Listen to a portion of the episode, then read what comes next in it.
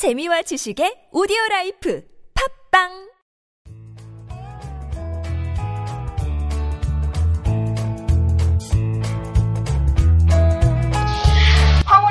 찬란한 광결이 창조적 유희. 여기는 한지훈의 고전에서 전하는 단단하고 수성한 심리학, 고단수 심리학입니다. 저는 진행자 함숙입니다. 오늘 벌써 다섯 번째 시간. 생동하는 생명력을 가진 인간이 대해서 한지훈 작가님과 이야기 나눠보도록 하겠습니다. 생동하는 생명력을 가진 인간이 되는 법. 저희는 어차피 살아있는 사람인데요. 또 생동하는 애 살아있게 움직이는 인간이 되는 법. 와, 정말 어떻게 하면 그런 사람이 될 수 있을까? 벌써부터 궁금해지는데요. 최소한의 노력으로 최대한의 효과를 내는 법. 한지훈 작가님께서 나눠주시겠습니다. 네, 많은 사람들을 만나보면요, 이, 잘 삐지는 사람도 있어요. 인간관계를 하다 보면. 아, 잘 삐지고 말도 안 하고, 움츠러들고, 화내고, 와, 상사나 친구에게 약간이라도 싫은 소리를 들으면 삐져버리거나, 자신이 혹시 작은 실수나 하지 않았나 하면서 노심초사하고. 노심초사하고, 음, 음. 또 그러다가 분노를 확 표출하기도 하고. 음. 그래서 이제 뭐 못난 부부 관계는 이런 거죠.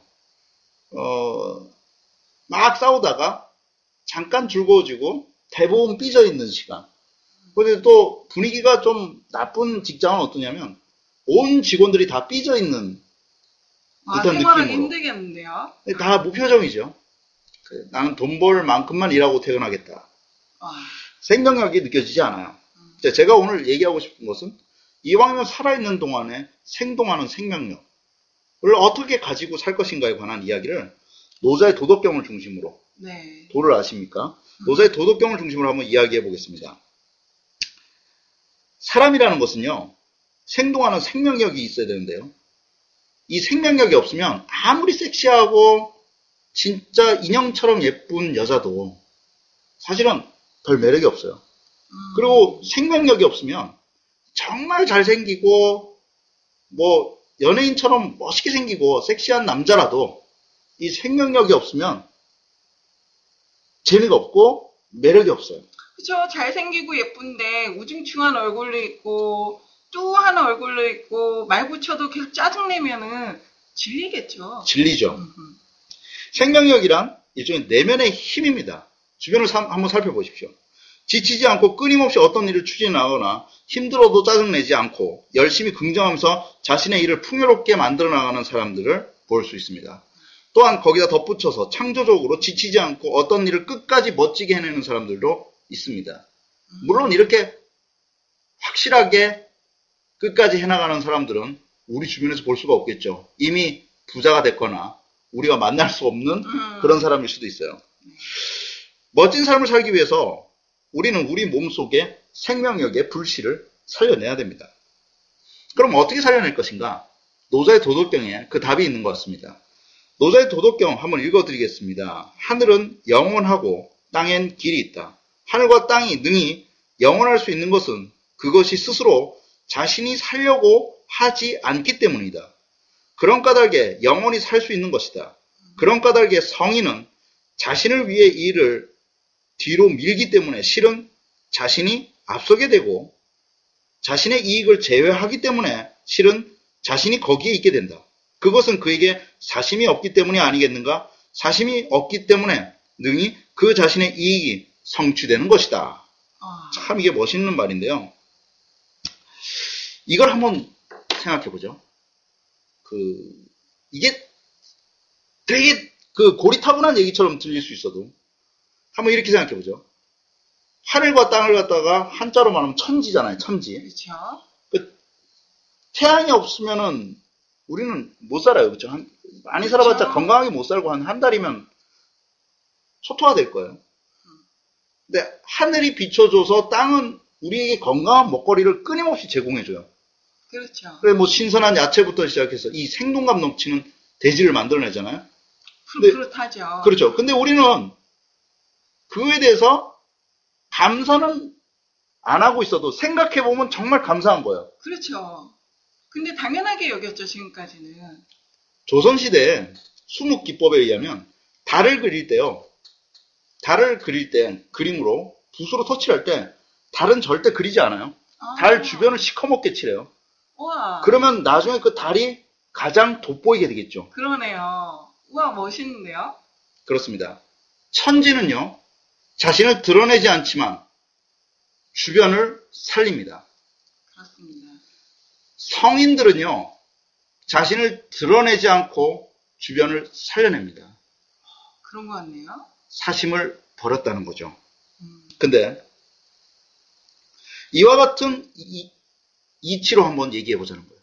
생명력이라고 말하는 것은 내 안에 작은 이기심을 버리는 것에서부터 출발합니다. 삶에 싱그러운 생명력이 없는 사람은 언제나 피해자이기 때문에 하늘이 피해자라고 생각해 보세요. 내가 왜 너희들한테 햇빛을 줘야 돼? 내가 왜 너희들한테 공기를 줘야 돼? 혹은 땅이 이렇게 말합니다. 내가 피해자야. 내가 너희들을 위해서 왜 상추와 치거리를 길러내야 되냐고 라고 말을 한다면 우리는 초토화될 것입니다. 그렇죠. 가뭄이 있거나 비가 너무 많이 내서 홍수가 내렸을 경우 생각해보면 아우 너무 끔찍하죠. 순리대로 간다면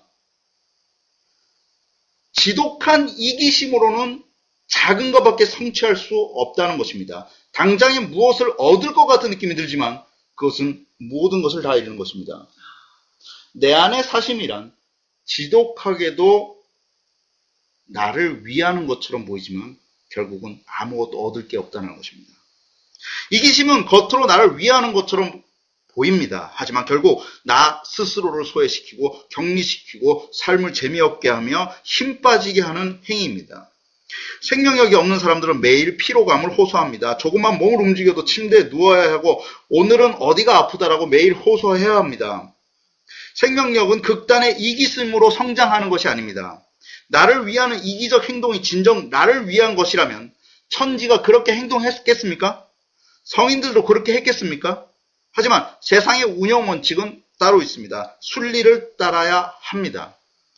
지금 마음속에 부글거리는 화를 품고 살고 있거나 분노와 세상을 향한 부정적 도전만을 계속하고 있다면 그 일은 반드시 실패로 끝날 것입니다. 생명력이 없는 사람들은 매일 누군가를 원망하고 세상을 믿지 말라고 말합니다. 자신만을 위해 살라고 말합니다. 그래서 혼자 하는 일에 익숙합니다. 마음속에서는 자신을 드러내고 싶은 작은 마음만 커져가게 됩니다. 생명력을 살려내야 됩니다. 그러기 위해서 오늘 제가 두 가지 제안을 해드리겠습니다. 물론 안 해도 되지만 하면 분명 좋아질 것입니다. 첫 번째, 나의 생명력.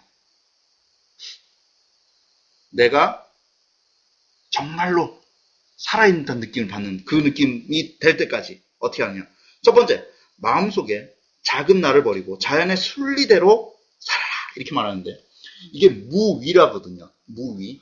자, 우리가 인위, 얼굴로 인위, 아티피셜. 음, 뭐 코에 플라스틱 넣고 뭐 그래봤자 사실은 그 미는 오래가지 못해요. 무위. 아무것도 하늘, 하늘과 땅은 아무것도 하는 것이 없는 것처럼 보이지만 끊임없이 변화합니다.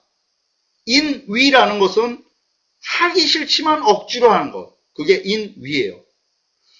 근데 무위라는 것은 하는 것이 아무것도 없어 보이는데 거대한 변화들을 계속 일으켜낸다는 거죠. 즉 작은 나를 버리라는 것은 인 위를 버리고 무 위대로 살아라. 내가 원래 좋아했던 것은 무엇인가? 그리고 나는 내가 지금 하려는 이 일은 나의 작은 이익을 취하기 위한 것인가? 아니면 나와 타인의 공동 성장을 위한 길인가? 이게 무의로 가는 질문이죠. 그렇다면 당신은 나와 타인의 공동 성장을 할 수 있는 길이다라고 생각하는 것을 취하십시오. 그렇다면 성공할 수 있습니다. 두 번째입니다. 두 번째 생명력을 살려내는 방법은 우선 자신의 생명력을 보라는 것입니다. 자신은 생명력이 하나도 없으면서도 집안이 콩가루가 되고 자기 마음은 아파 죽겠는데 손님들 들어오면 화창하게 웃어요. 당신은 물에 빠져서 당신의 감정은 부정의 관성에 의해서 아무것도 못하고 처박아 두고선 다른 사람들이 너 요즘 어때? 그러면 인스타그램이나 페이스북에 나 오늘 날씨 맑음 화창 이것이 우리의 삶이라면 우선 당신의 흐트러진 생명력 그리고 처참하게 밟혀버린 그 생명력부터 살려내기 위해서 당신을 바라보라는 것입니다. 억지 웃음 묻지 마십시오. 남 눈치 그만 보십시오. 우선 당신의 건강한 생명력을 길러내는데 집중하셔야 됩니다. 당신이 진정으로 원하는 것이 무엇인지 다시 한번 생각해 보십시오. 당신에게 물어보십시오. 나는 오늘 건강한 생명력을 가진 사람인가? 그렇다면 그때 드디어 인위가 아닌 무위, 즉 나의 사심을 버리고 공동 성장으로 가는 길을 모색하게 될 것이고 그 다음부터 나는 맑은 사람, 최소한 지금보다 나은 삶을 살 수 있도록 노력하는 사람이 될 것입니다. 감사합니다. 아, 네. 저는 오늘 선생님의 강의를 들으면서 한 가지 결심을 했습니다. 예전에는 일기를 선생님들께 보여드리거나 부모님이 보실까봐 정말 인위적으로 작성을 하고 고쳤던 경우가 많았어요. 참 재밌었습니다. 참 즐거웠습니다. 하지만 오늘부터는 정말 저의 감정 그대로 남에게 보여주지 못했던 그 감정 그대로 쓰고 무엇이 그 중에서 인위적이었나 찾아서 하나씩 고쳐보도록 하겠습니다. 오늘 수상한 심리학, 고단수 심리학. 저는 진행자 서정수. 네, 저는 작가 한진이었습니다. 감사합니다.